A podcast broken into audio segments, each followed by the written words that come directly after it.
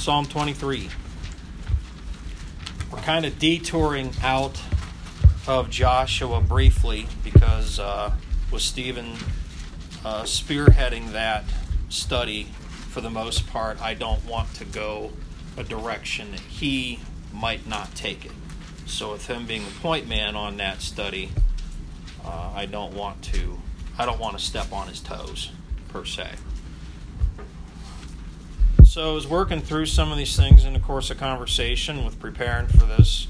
My wife had suggested, "Yeah, Psalm 23 kind of fits what you're what you're talking about." I'm like, "Okay." So I read through it and I'm, I'm looking at it and I'm looking at where we're at in Joshua and I'm like, that does that kind of that kind of plays ball with where we're at. So, um, so walking with God, a personal testimony, your testimony ultimately, and what can your testimony be? And, said, and I put on here the balance: when to be a sheep and when to be a shepherd in your walk with God, and we're going to see that via David this morning, and we're going to tie it back to Joshua at the end here. So, anybody who's there, who could read, who can just go ahead and read off the whole thing, if I can get a volunteer for that. Go ahead, Alana. The Lord is my shepherd, I shall not want. He makes me to lie down in green pastures. He leadeth me beside the still waters. He restoreth my soul. He leadeth me in the paths of righteousness for his name's sake. Yea, though I walk through the valley of the shadow of death, I will fear no evil, for thou art with me. Thy rod and thy staff, they comfort me. Thou preparest a table before me in the presence of mine enemies. Thou anointest my head with oil, my cup runneth over. Surely goodness and mercy shall follow me all the days of my life, dwell in the house of the Lord forever. Thank you. Sometimes we're reading the Bible through in a year, or we're reading through Psalms, and we look at the book of Psalms, and the book of Psalms like this, and you're like, I need to get through it in X amount of time. And you go through Psalm 23, and you go, oh, Psalm 23, I'm familiar with it, and you just kind of grease over it. Yeah, yeah, yeah, Lord is my shepherd, yeah, I shall not want, yada, yada, yada. You know, you kind of go through it. So when I read this, I'm like, let's slow down and walk through it and see how this all ties together. So, historically, verse 1, the Lord is my shepherd, I shall not want. And this is again, you know, this is in the context of David putting us together. So go to 1 Samuel 16. 1 Samuel 16.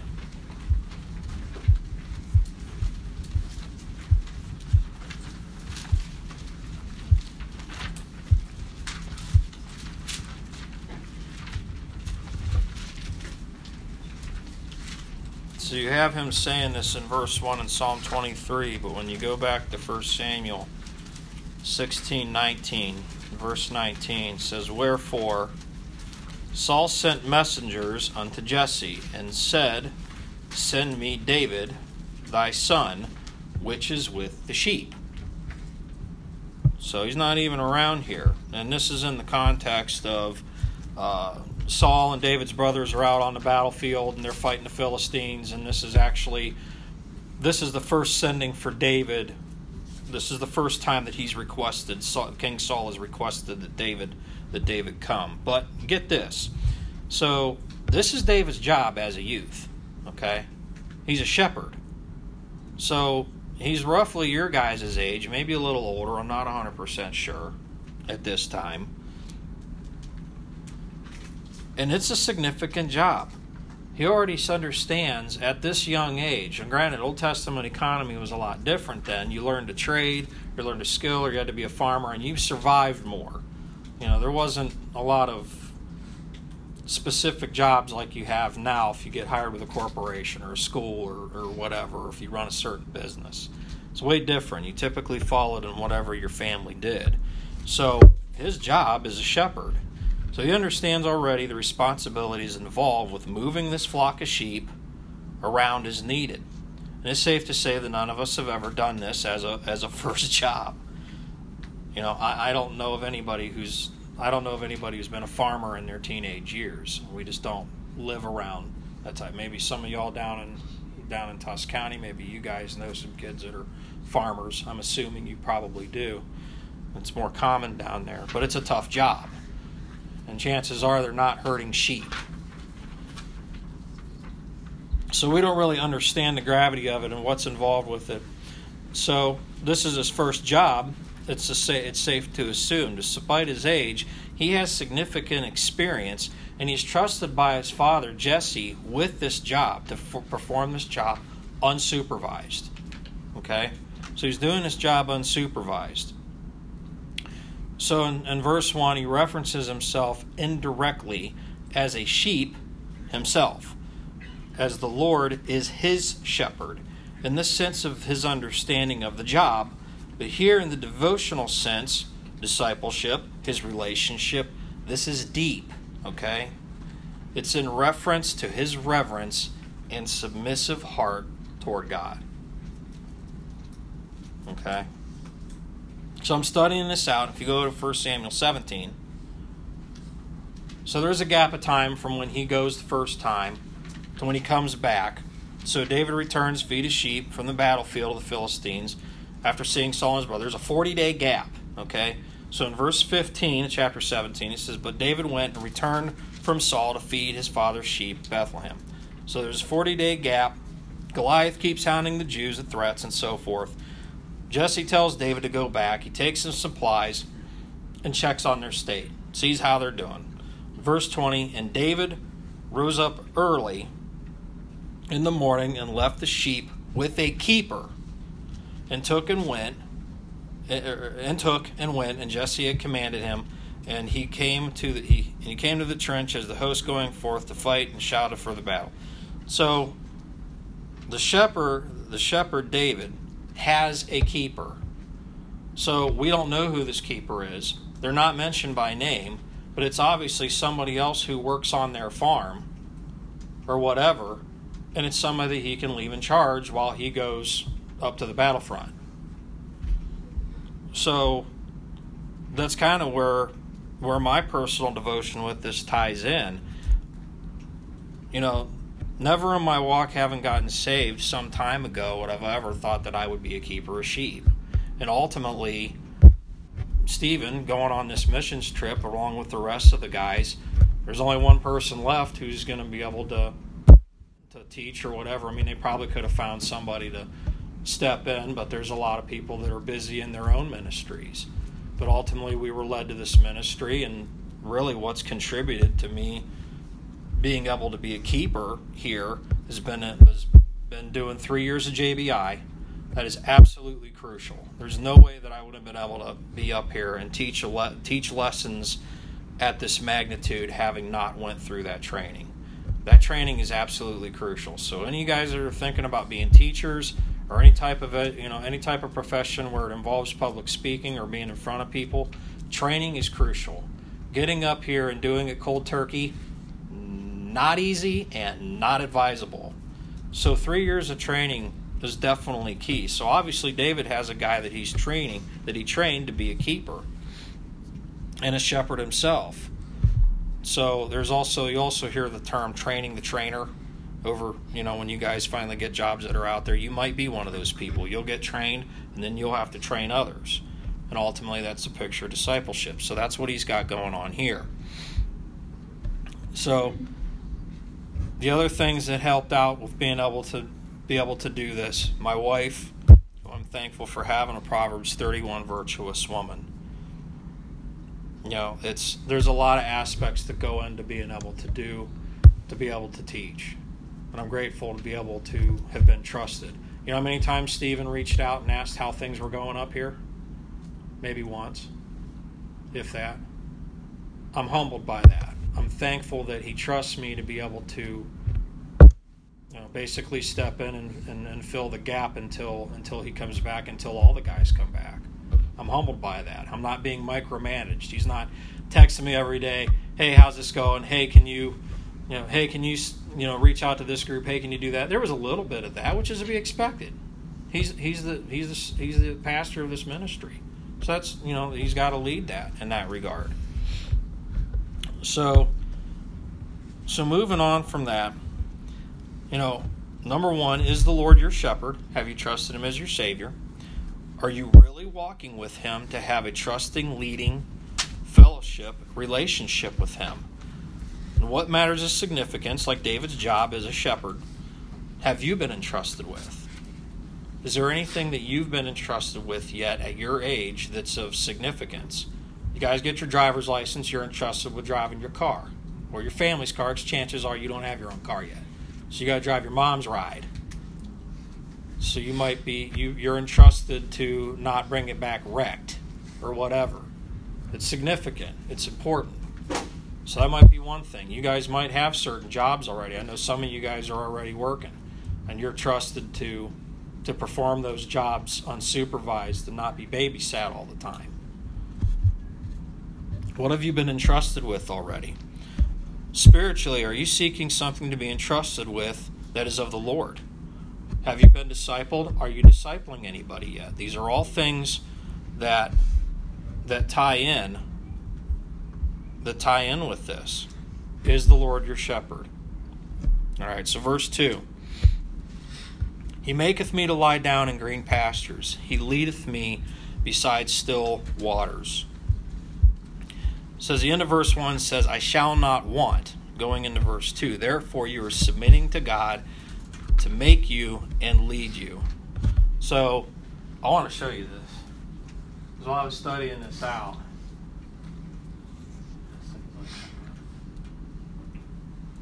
you guys all kind of, some of y'all already saw me set this up. But this is crazy. Come on, you can do it.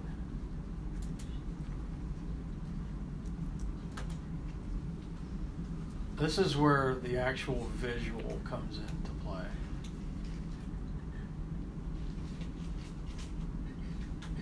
Oh, we got some nice chop going on. Those are all sheep. Those are all sheep, and they're all being all being herded. And it's funny that they're being herded through a narrow gate. Because we're familiar with the verses about the gate being narrow in the New Testament. This thing's running pretty slow. But I mean, I don't know how many how many sheep do you think are there? Fifty.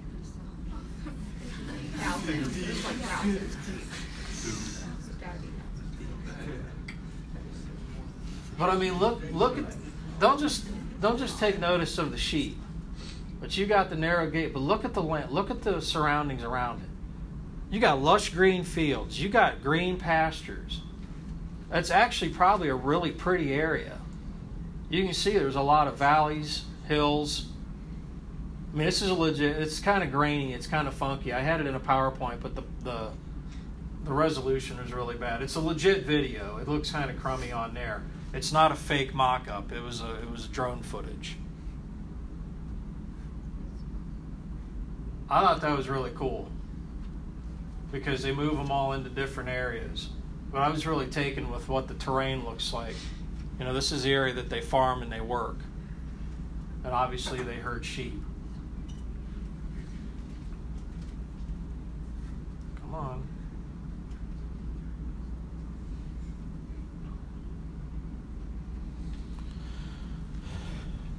So you got the lush pastures, you got a small pond in that video. This is the type of environment that David worked. Okay? This is what he got to saw got got to saw got to see on a daily basis. Now imagine when he was done, when he got done moving a herd of sheep. You got that's a lot of work moving that many, you know, that that that many animals. And they were settled, they're grazing, and he moves up to a hilltop. He looks over them. Okay? But he's not just looking over the sheep, he sees the whole landscape, he sees the whole terrain, he sees all of that field, he sees all of those waters. He sees the whole nine. That would be beautiful to work something like that. It'd be hard work, there's no doubt about it. But that's a beautiful area. Wherever they're at. I have no idea where that area is at. It's probably not even in this country, I would guess. Maybe in Europe or somewhere. I don't know. But he sees all of this, the whole place. He takes it in. He stops for a moment. You'll have moments of rest in your job, and you have to stop, and you have to see where you're at. Are you in green pastures? Are you being led by still waters? Where are you at in your spiritual walk? Is the whole context of this in verse 2. when you read this and you slow down with it and you and you and you take your time with it, He leadeth me to lie down in green pastures. He leadeth me behind still waters. Beside still waters.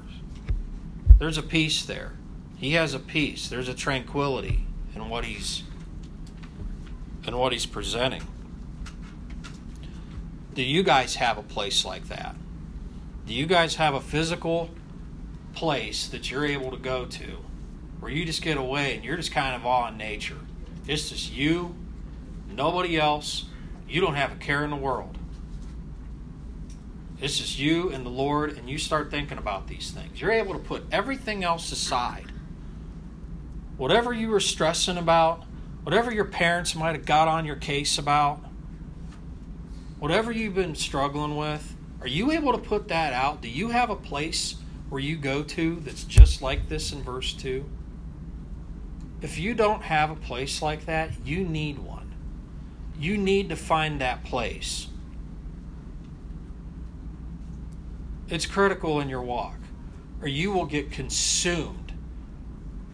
Everything will consume you, and I'm guilty. I've been consumed by this world at times. My wife knows that. And thankfully, she holds me accountable with those things. And I don't want to hear them half the time. I just sit there, okay. But I got to get out of it. I got to get away from those things. And I've got to get into that verse 2 spot spiritually and physically. Strangely enough, for me, it's a golf course. I was sitting there for a while and I was thinking, where place have I had recently? Because it's been a while. When I was a kid, the place where I used to go to when I was living in Canton, I discovered it when I was allowed to ride my bike out around the neighborhoods. And um, up where 30th Street Plaza is, there's a Marc's. There's a Marc's up there, and it it's actually you wouldn't know it, but it's actually one of the highest points in in Canton, in the Stark County area. And that's where we lived at. So I would ride my bike up Cromer and then down 31st Street, 31st Street just did a giant U between Cromer and uh, 31st and 32nd Street, a transition in there. But at the tip, at the point of that, was really cool because it overlooked the whole city. So I would ride my bike up there. There was no traffic, there was only houses around. And I remember riding my bike up there as a kid. And I would just sit there for a while and I would just look out over over the city. And it was a great time. For all the things that were going on in my household at that time, that was my escape. That's where I could go to. Nobody else knew I was there. It was just me, my bike, and everything I could see. And mentally, it was a great escape, and I still remember that to this day. Strangely enough, now, as an adult, it's a golf course. You say, well, you're playing golf, you're competing against the guy you're with, you got guys behind you, guys got playing in front of you. I'm not talking right today. Just bear with me. I'm saying all kinds of weird words. I'm not talking about that. I'm talking about when nobody else is out there, late afternoon. It's just you and nobody else. And I love those times where I could just you would you know, you would get done playing a hole and you would drive around to your next tee box and you'd be sitting there at the tee box and I would just sit there for a while in the cart and I just put my feet up on the dash and I'd put my hands behind my head and I would just suck it all in. Because there's nothing. It's dead quiet. Maybe a bit of a breeze. You have a pond off to your right side as a water hazard, sand traps. Maybe a heron that's in the pond. Clouds breezing by. Strangely enough, a golf course was my, my escape. And I didn't have to think about anything. It's one of the one of the most calmest times I could have. I know that there's stuff on my calendar when I get back to the office. I know what I have to do that evening. I know what needs to be fixed on my car. I know what I need to do with my kids for that evening or whatever events we. There's always something. There's always going to be something. You're always going to be going to the next thing, and the next thing, and the next thing, and the next thing. When do you stop? When do you go to your green pasture? When do you get beside the still waters? You've got to find that place. If you don't have it, you will go crazy. This world will consume you, your flesh will consume you, and the enemy will get a hold of you, and that will be it. And that's exactly what he wants from us as believers. It's 100%. because the rest of this verse, the rest of this chapter, gets into the details of that. Verse 3 He restoreth my soul. He leadeth me in the paths of righteousness for his name's sake. If you haven't turned back to Psalm 23, that's where I'm at. Sorry, I left you guys in 1 Samuel, I think. All part of this in verses 1 through 3, and 3a sums up what the result should be. He restoreth your soul. You have submitted to your shepherd. You submitted to Jesus Christ. You're letting him lead you to green pastures. I had to do that. You have to do that. And still waters. You need those times to a spiritual place where you stop, put out the cares of this world for a summer time. Whatever it may be, whatever you have to come this place you have to come to a place of restoration. I'm thankful that our God is in the business of restoration. If He wasn't in the business of restoration, we're all finished. We wouldn't. We wouldn't have. I mean, we have eternal life because of restoration. We have that because of the resurrection. I know these are all familiar things, but sometimes we got to stop and let gravity pull us back down for a while.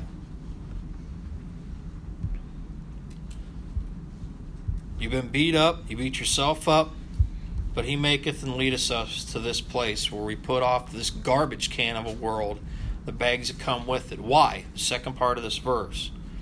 He leadeth me in the paths of righteousness for his name's sake, this restoration of his righteousness. This is to be instilled with you for you to take the recognition of his work in your walk.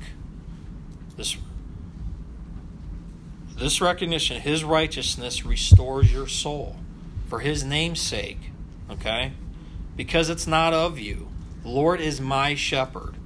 He maketh me, he leadeth me, he restoreth my soul. All these things factor in. He leadeth me. It is his name's sake, not ours. Matthew 11, 28 through 30. You don't have to go there for the sake of time. It says, Come unto me. This is again familiar verses all ye that labor and are heavy laden, and I will give you rest. Take my, verse 29, take my yoke upon you and learn of me, for I am meek and lowly in heart. These are places where you have to get to. And ye shall find rest in your souls, for my yoke is easy and my burden is light.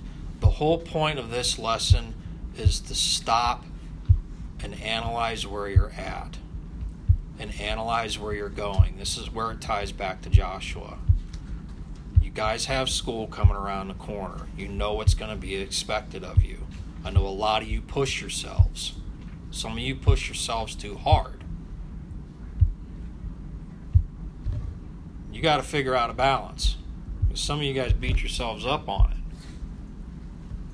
And when you do that, a lot of times self gets in the way. Because I do the same thing at work. Long durations of labor are cause for restoration. You know, I've shared already. i I get worn down. I get beat up with these things. I get caught up in the responsibilities of the world, the I want versus the, you know, continuing to follow God's way. I want to do it my way. I need to do this. I need to do that. Instead of going, all right, Lord, where are you leading me to? Maybe He needs to lead you to a place of rest. Bless you. You know, maybe he needs to lead you in front of somebody who needs the gospel. Maybe he's leading you in front of who knows. You know, you, you don't know where he's going to lead you, but are you open to where he's leading you to? It's about putting all these other things out. So why?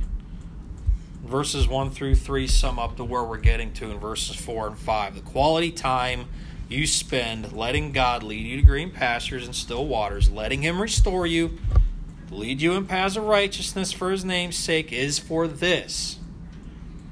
In your walk, after your rest and restoration, you will have to go back to the valley. Okay? But this is the quality time in this place. He's prepared you. Fear no evil. You know that God is with you. Okay? We know that He's with us, but do we embrace that? Have we taken the time out of this rest to embrace and know that He's with us? Because we got to go back. Camp ends, you got to go back. You can't sit here and tell me that parts of your old life and parts of your flesh haven't creeped back in in the past seven weeks. I know you'd be lying because it's happened with me. I think we're all guilty of it. I'm just being honest.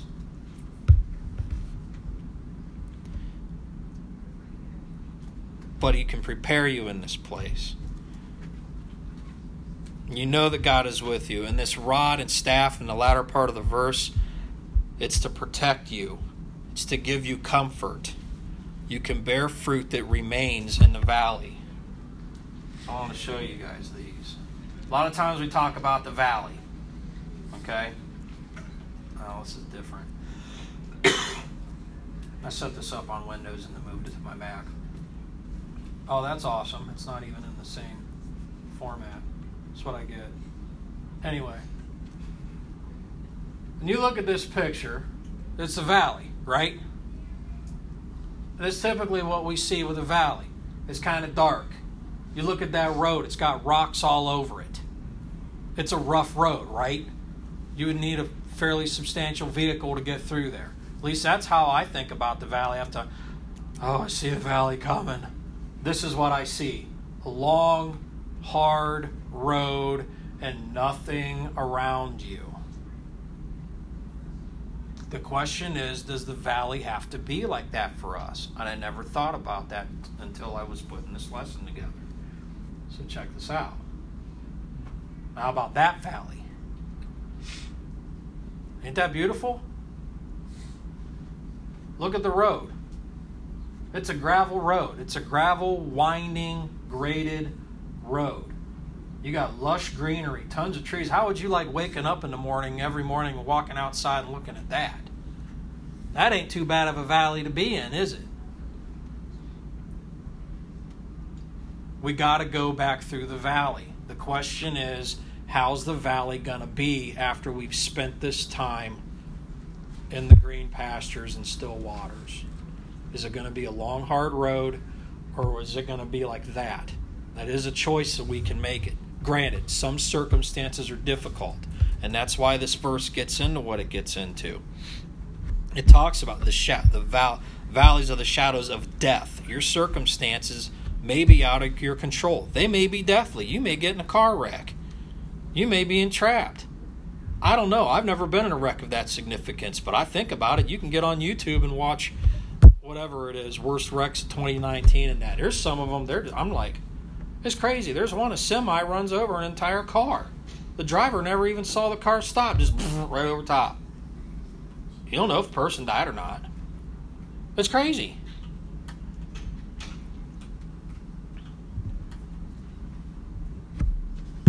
You may have that. You may have significant consequences that you're wor- that you're working through, but the valley doesn't always have to be the long, hard, rocky road. We're in the valley with the closeness of God. This is what the valley can look like. Isaiah 26, 3 through 4. These are very common, very comforting verses that you know are often referenced when we are going through the valley. It says, Thou wilt keep him in perfect peace, whose mind is stayed on thee, because he trusteth in thee. Verse 4 oftentimes is left out. Trust ye in the Lord forever. Forever. For in the Lord Jehovah is everlasting strength. This can be your testimony in the valley.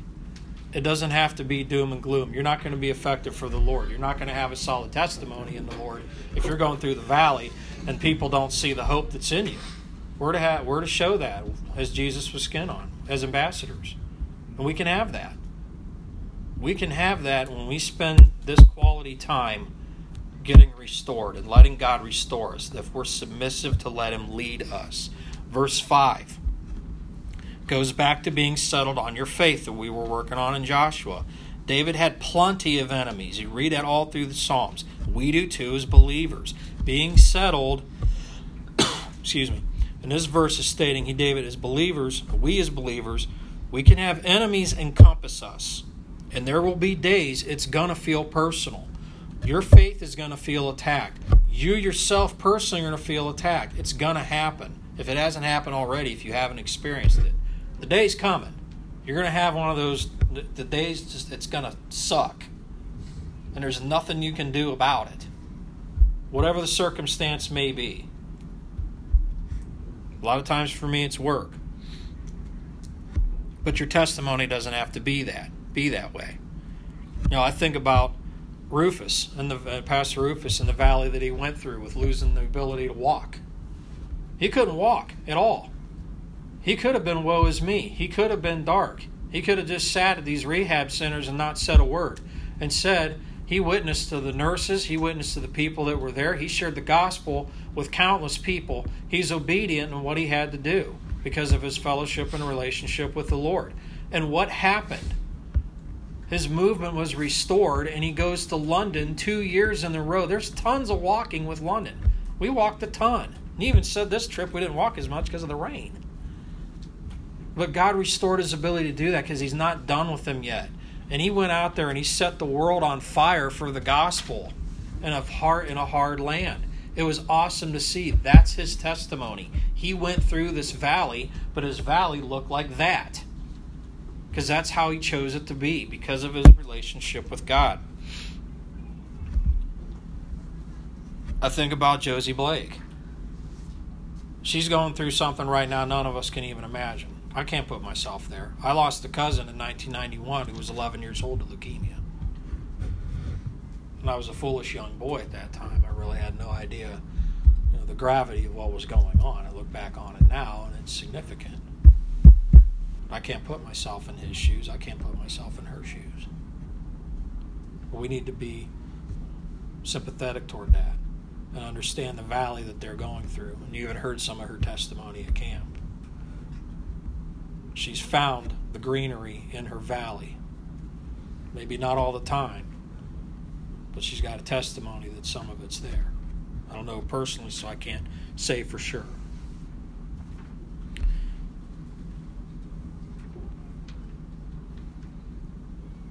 So you can have peace regardless of what you're facing, but oftentimes we choose not to.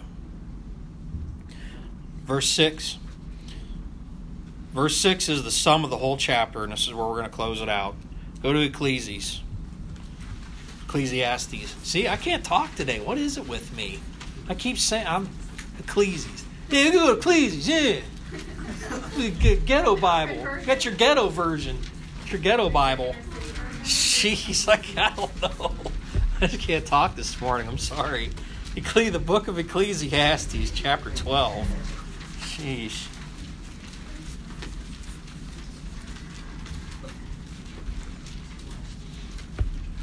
This is what it boils down to. Let us hear the conclusion of the whole matter. Fear God and keep his commandments for this is the whole duty of man. This is coming from the wisest man next to Jesus Christ that ever walked the earth. Women, wives ruined this guy. And he penned this book that all is vanity. This guy had all of it. He had the most spiritual high to the most spiritual low.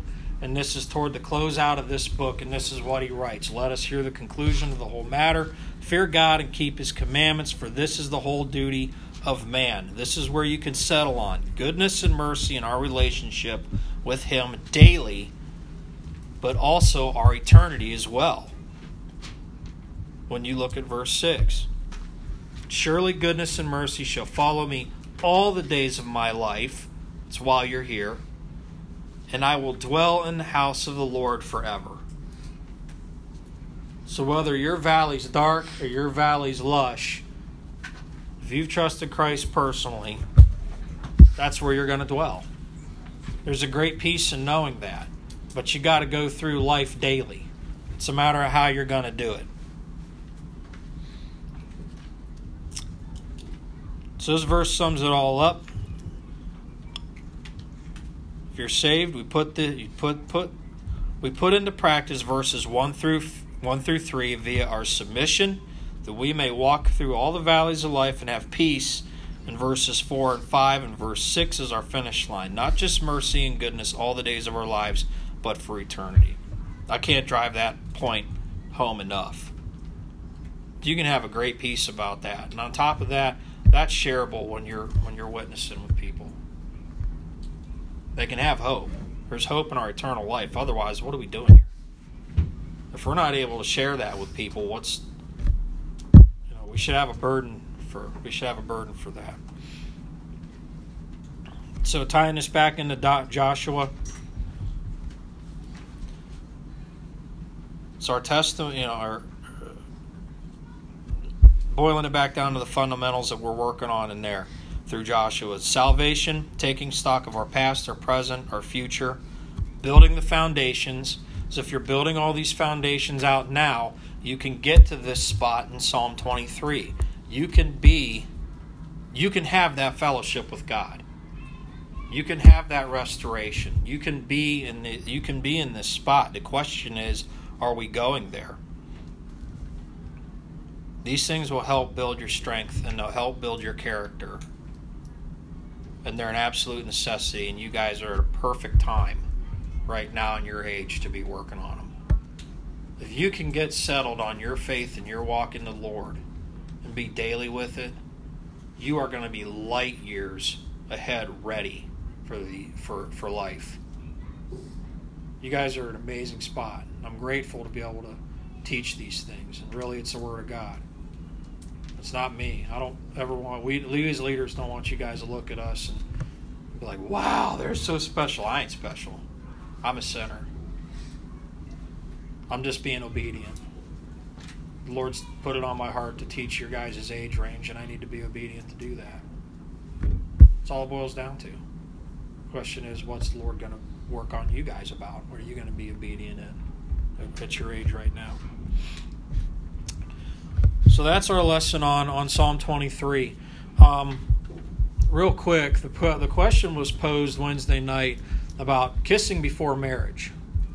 And when I reflected upon that, I don't feel that I gave it was a long answer and I really focused on what was what first happened with the nakedness between uh, Adam and Eve and God and the, and, and the introduction of sin not knowing they were naked until they became aware of good and evil after eating of the tree of knowledge of good and evil.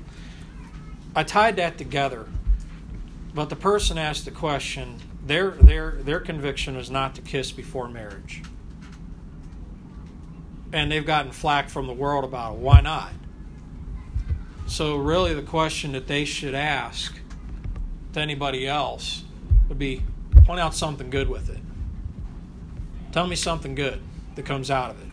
Because one kiss leads to more touching, leads to more fornication, leads to making a decision and committing an act that you're most likely going to have a regret about. The first times for these things, when it comes to relationships and the physical aspects of relationships, especially outside the bond of marriage, you'll end up regretting it. And I will just tell you that now and I will tell you that from experience. That is why this book is clear that it's between the husband and the wife. So everybody goes, why don't you want to kiss before you get married? Don't you want to get to know the person? Don't you want to live with them first? Find out if they're a slob? Find out if they're bad with money or any of that? Well, first off, they're looking at it through the world's eyes and not God's eyes. If you're looking through the aspect of relationships through God's eyes, you already know that you want to keep yourself pure.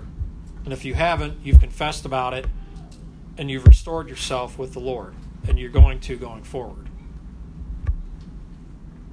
The question is, what's right with it?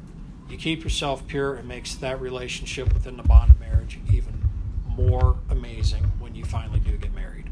And that's a fact. So that's what I got. I volunteer to pray to close us out. You prayed Wednesday. Sorry, I'm so I'm I am selective. It's okay. I got a few minutes. I can wait. Timmy, go ahead.